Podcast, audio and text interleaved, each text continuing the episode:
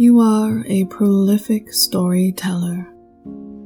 You can ink and edit your life at will, depending on your emotional dictionary. And even in your silence, blank pages unfurl in your wake. And even in your dreams, your pages keep turning. And even as you hold your breath, a finger stalls upon the ellipsis of your inhale with anticipation. Your storybook spine and your own are one, and your entire life exists between the definitive bookends of birth and death.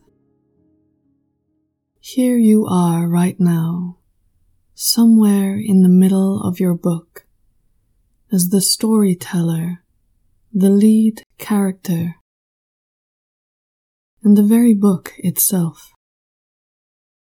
The content of your autobiography depends very much upon those whose stories you carry with you and which ones you tend to believe in.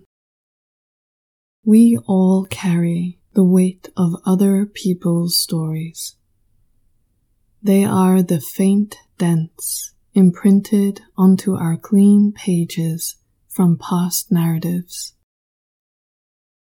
They have created furrowed lines for us to follow suit, and any form of free writing or spontaneity requires a very brave and steady hand. If you are familiar with the struggle of living the same story over and over again, if you have come to know intimately the paradox of being both the creator and what is being created, then you will have come to understand that repetition is truly the death of art. And what is this life, if not the energy of some greater creator expressing itself through you? Have you ever felt a deep desire to look up from the page of your current life to see what exists outside of this limiting narrative? When you feel like you can no longer bear your own story, when you feel like you have been engraved with a prophecy that isn't yours to fulfill, when you want to contain more poetry than a birth certificate and a eulogy, there is a remedy in the form of symbolic language. Symbolic language is a form of poetry, verse, and short story that echoes deep from within your being. As an empath, creative, and highly sensitive being, you are particularly attuned to this form of remedy because you already hold the power of emotion, which allows you to cross a threshold between worlds Emotions are gifts from the unseen to help you make sense of what is seen. They act like living bridges that carry you across from the earthly to the divine, and they are a native language in themselves. Ancient traditions have known the combined power of emotion, nature, and story for centuries. They harnessed it through song, myth, fairy tale, folklore, archetype, and poetry, administering a specific story to a patient whose imbalances could not be understood by the mind alone. Something much more potent was needed for the one who suffered from deep beneath the human bone. This is still a deeply distressing state felt in our collective today, but it has been normalized due to the absence of our local story bearer. These emotional, psychological, and spiritual imbalances are now labeled in the dictionary as depression, grief, disease, and anxiety, and are medicated in ways that splinter us further from not only embodying our deeper wholeness, but from connecting to the cyclical nature of life that keeps us in conversation with the great mystery.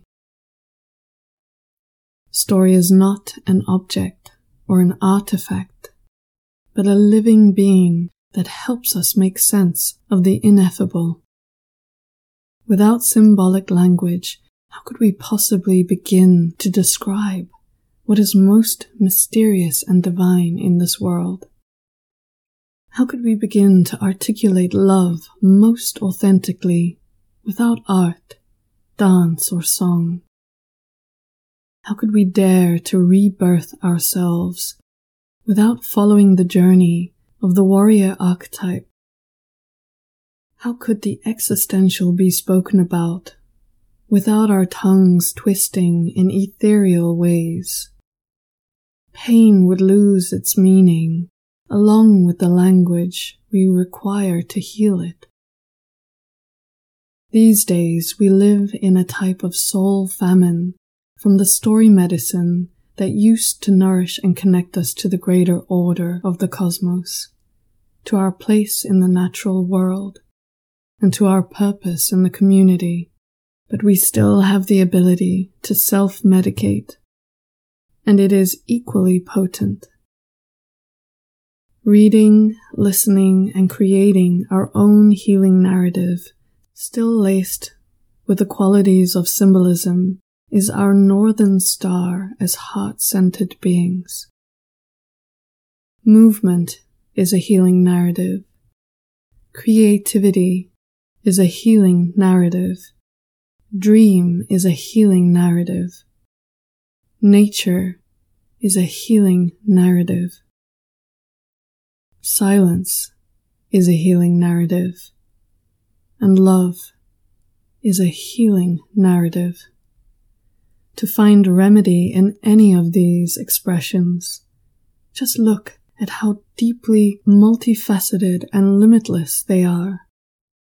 Feel in your body how expressionate they are and how symbolic they are towards our holistic wellness. When you create, Spirit speaks. When you move, Spirit speaks. When you spend time in intentional silence, Spirit most certainly speaks. These are all dialogues that bridge your earthly body with whomever God represents to you. Long-term emotional imbalances are often caused by our limited one-dimensional and singular story. This is the type of story that doesn't have the capacity to trust what is felt and not seen.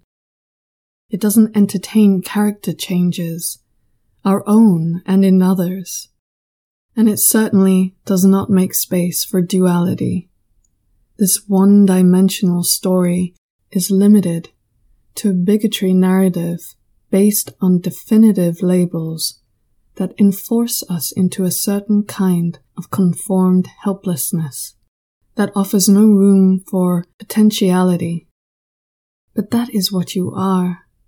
A blank page full of potential and never at any point in your life just one story.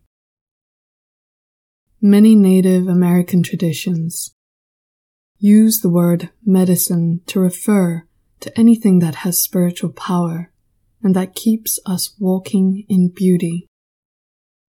Each poem, short story, and prose is a remedy to the things that cause us to forget what walking in beauty feels like and empowers us to restory our limiting and repetitive narrative into multi-dimensional abstracts of art from which we can heal ourselves and our collective through. These stories have been wildcrafted from the wilderness, the one within and without, the one above and below, the one we live in now, and the one our ancestors call us back to through the eaves. They seamed the two worlds together to make medicine for deep and restorative healing.